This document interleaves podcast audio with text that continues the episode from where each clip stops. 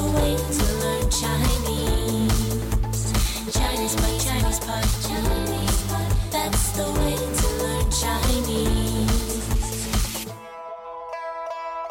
中文播客的听众，大家好，我是徐州。大家好，我是康妮。今天我们一起来讲一个神话故事。嗯，它的主角呢是女娲。嗯，上次讲的是女娲造人，她创造了人类。啊，造人就是呃，我们所有的人类都是由女娲制造出来的，对，创造的。啊好像是用泥土对吧？嗯，她捏出了贵族和平民。啊，是。哎，那么今天我们要讲的是什么？女娲补天对吗？嗯，对的，也是女娲的另一个很传奇的故事。哦，哎，这里我们先要看一下这个补，它的意思就是说是，比如说你衣服坏了，嗯有一个洞，然后你用另一块布，然后把它缝上去，然后把那个洞给堵住。嗯，就是说你的衣服什么破了，然后用另一块布把它补好补上。嗯，哎，那么在我们今天的神话故事里啊，好像破的不是衣服吧？嗯，破的是天哦，天破了，那可是天大的事啊！啊，对。好的，那么我们一起来听一下今天的故事。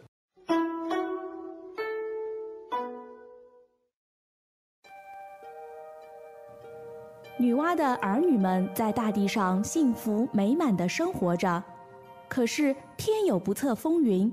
有一年，水神和火神打起了仗来，最后水神被火神打败了。他气得用头去撞西方的一座用来支撑天地的山，结果这座撑天的山就被撞塌了，半边天也塌了下来，天上出现了一个巨大的窟窿。大地也被震得四分五裂，裂口中喷出的火焰燃烧着人们的房屋和农作物，地下水也从缝隙中喷涌而出，淹没了大地。虎狼猛兽也跑下山来吞食人类，一瞬间，人们生活的地方变成了地狱，惨不忍睹。女娲见人类遭受如此巨大灾难，十分着急。她抱起身边的大石，飞上天，试图将窟窿补上。可是石头一下子就掉了下来。要想将窟窿补上，就必须用一种特殊的石头，所以她决心炼石补天。他找到了许多五颜六色的石头，把它们放在熔炉里融化，历时九天九夜。最终炼成了三万六千五百零一块五色石，然后又历时九天九夜，用五色石将天补好。天补好了，大地也放晴了。雨过天晴后，天边出现了五色彩霞。可是他还是不放心，又从东海捉来一只万年的巨龟，斩下它的四足，把它们用作擎天柱。分别竖在大地的四角，支撑住了天地的四方。从那以后，人类终于摆脱了灾难，在大地上安居乐业地生活着。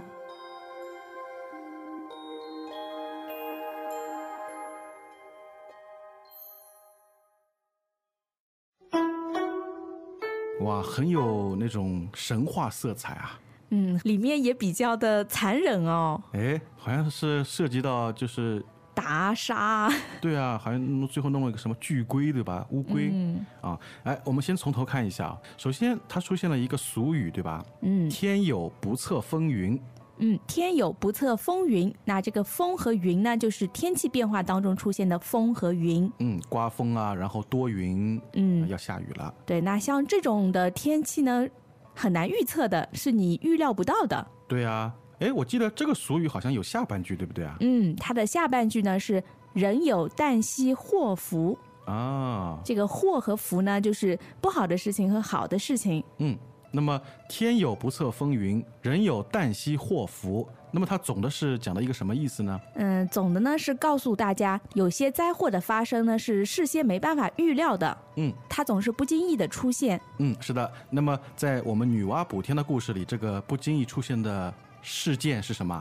就是水神和火神打了起来了。嗯，他打了起来呢，人类就遭殃了。那你刚才提到的水神和火神这两个呢，是两个神仙。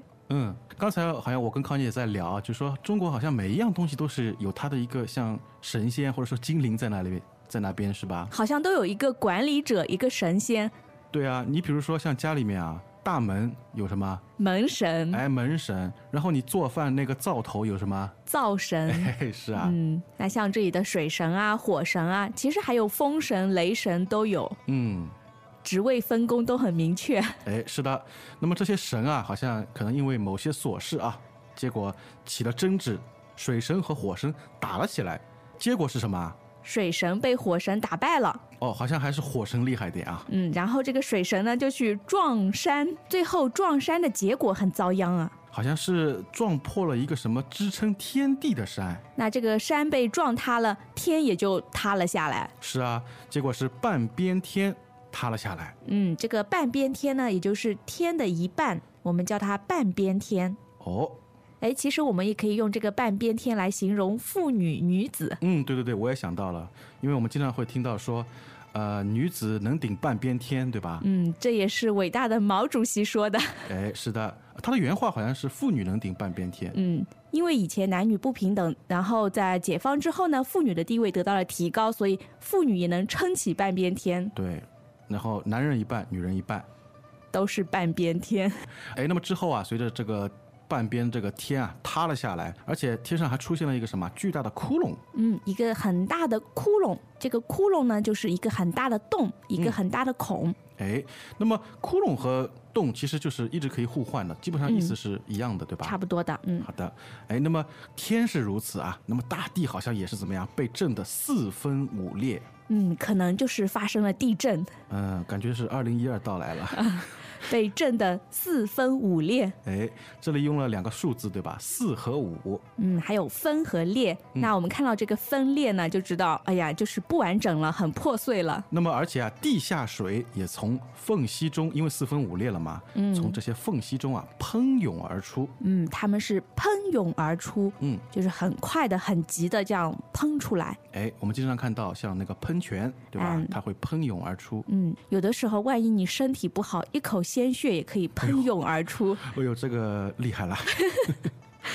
好的，哎，那我想，既然你说到鲜血的话，估计嗯，很多人看到鲜血肯定觉得是惨不忍睹啊。嗯，没错，惨不忍睹，就是太惨、太惨、太惨了，惨的你不敢去看，不忍心去看。对啊，在我们故事当中啊，他是这样说的：一瞬间，人们生活的地方变成了地狱，惨不忍睹。嗯，因为前面也提到了什么猛兽啊，都跑下山来吃人啊，什么啊，反正一团糟吧。嗯，那么我们的女娲女神啊，她就觉得应该要怎么样补一下天，是吧？嗯，要去拯救一下人类。嗯，哎，她用了一个比较特殊的方法，因为我们说补的话，可能一般是用布，对吧？嗯，当然可能是呃，我们补衣服用布，嗯，但是补天的话，可能就要用什么？用石头。哎，炼石补天。嗯，因为它还要用一种比较特殊的石头，所以呢，你就要把它炼出来，炼石。好像是叫那个五色石吧？嗯，它就是有各种各样五颜六色的石头，然后把它放在熔炉里面，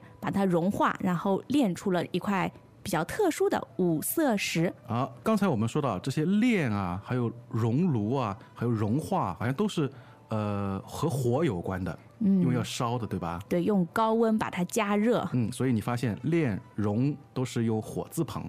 嗯，没错。哎，不光是要烧这些石头，好像不是说啊一下子就可以烧好了，像做饭一样把它做好，对吧？嗯。要多长时间啊？九天九夜，历时九天九夜。嗯，这个前面用了两个字“历时”，就是经历一段时间。嗯。后面通常都是加相对比较长的一段时间，比如说历时一年我才做好完成这个工作。嗯，而且好像也可以加，比如说历时一段时间。嗯，可以的。好，哎，康妮，我们来举几个例子吧。比方说啊，有一些电影导演啊，他们一定要把电影拍好，拍得很好。对，所以说他们可能出的电影可能很少，对吧？嗯。哎，所以他拍一部电影要历时三年。哦，历时三年，历时十年也有。嗯，是啊，是啊。啊，那么呃，我们的女娲她用了多少石头啊？三万六千五百零一块五色石，对吧？嗯。然后用了九天九夜把那个天补好了。嗯。然后雨过天晴。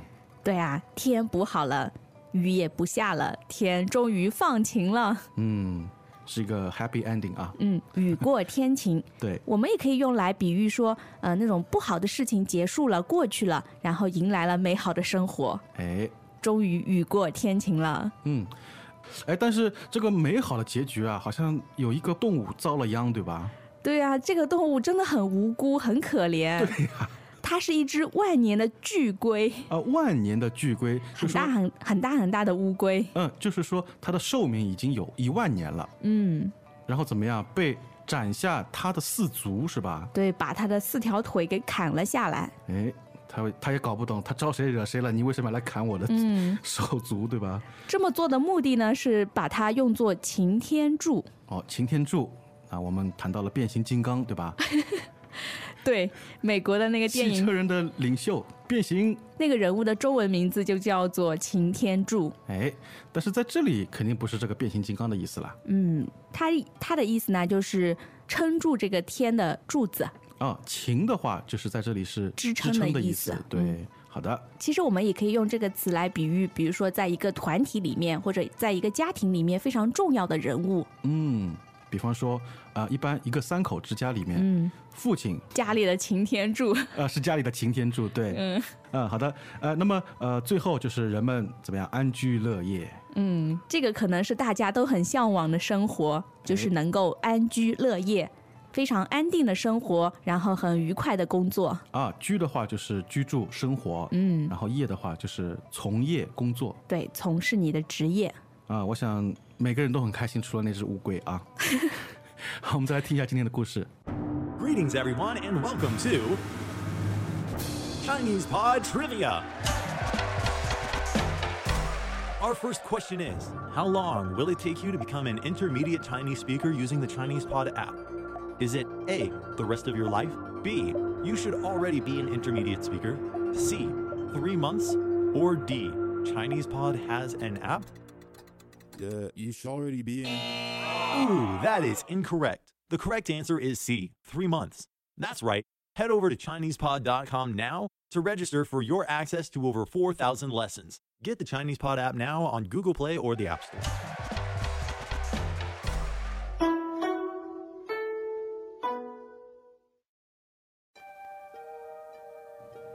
女娲的儿女们在大地上幸福美满的生活着，可是天有不测风云。 有一年，水神和火神打起了仗来，最后水神被火神打败了。他气得用头去撞西方的一座用来支撑天地的山，结果这座撑天的山就被撞塌了，半边天也塌了下来，天上出现了一个巨大的窟窿。大地也被震得四分五裂，裂口中喷出的火焰燃烧着人们的房屋和农作物，地下水也从缝隙中喷涌而出，淹没了大地。虎狼猛兽也跑下山来吞食人类，一瞬间，人们生活的地方变成了地狱，惨不忍睹。女娲见人类遭受如此巨大灾难，十分着急。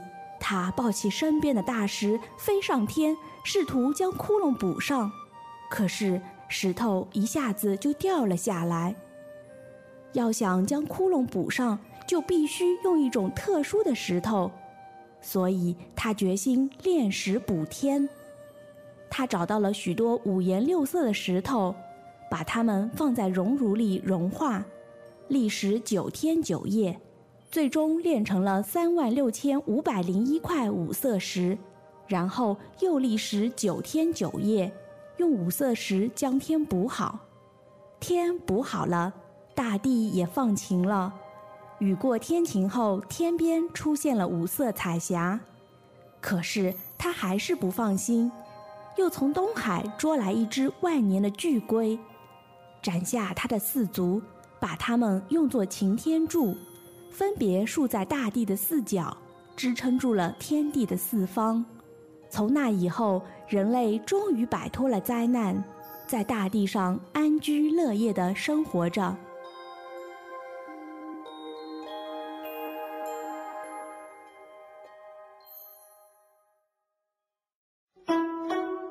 哎，康姐，其实我觉得像很多的中国的神话，那个里面的神话人物啊，都是从那个《山海经》这本书里面出来的，对吧？嗯，所以如果对中国的神话故事感兴趣的朋友呢，推荐大家去看一下这本书。嗯，《山海经》啊，山就是一座山的山，海就是大海的海，经的话就是啊、经书的经，经过的经。嗯，哎，那么康妮，我还有个问题，你觉得就是如果说呃，因为西方也有他们的神话故事，呃，比如说像希腊神话呀、埃及神话呀、北欧神话之类的，那么中国神话和呃这些西方神话有什么区别？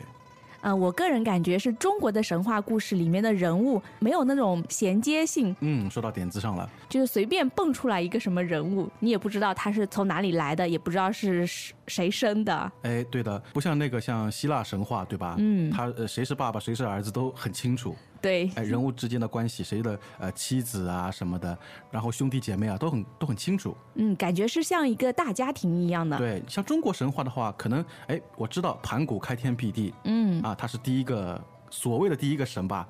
哎，那么和女之后的女娲是什么关系呢？就不太知道了。清楚。对啊，哎，而且啊，康妮，你有没有觉得中国的神话人物其实受历朝历代的帝王的影响，其实也挺大的？你是说带有很浓烈的封建色彩吗？对啊，因为一开始的话是母系社会，把那个嗯女娲是尊为女神。对，呃，而且你现在去各地旅游的话，就会发现有很多的女娲娘娘的庙。嗯，但是呢，战国或者说秦朝以后，对嗯吧，都是把那个男性的神，比如说伏羲啊、嗯呃神农啊，把他们的地位放到女娲之上了。嗯，可以反映出社会的变革。对啊。好，那么我们今天啊，故事就聊到这里。大家如果说对中国神话感兴趣的话，呃或者说您有什么呃知道的神话故事，那么都希望能够到我们的论坛上来告诉我们。欢迎大家来留言。那我们下次再见。再见。As usual, ChinesePod provides an extensive selection of learning materials for this lesson on its website, www.chinesepod.com. You can access this lesson directly with the lesson number, 1989 so just go to www.chinesepod.com slash 1989 and you will find a transcript, vocabulary, and much more. The link again, www.chinesepod.com slash 1989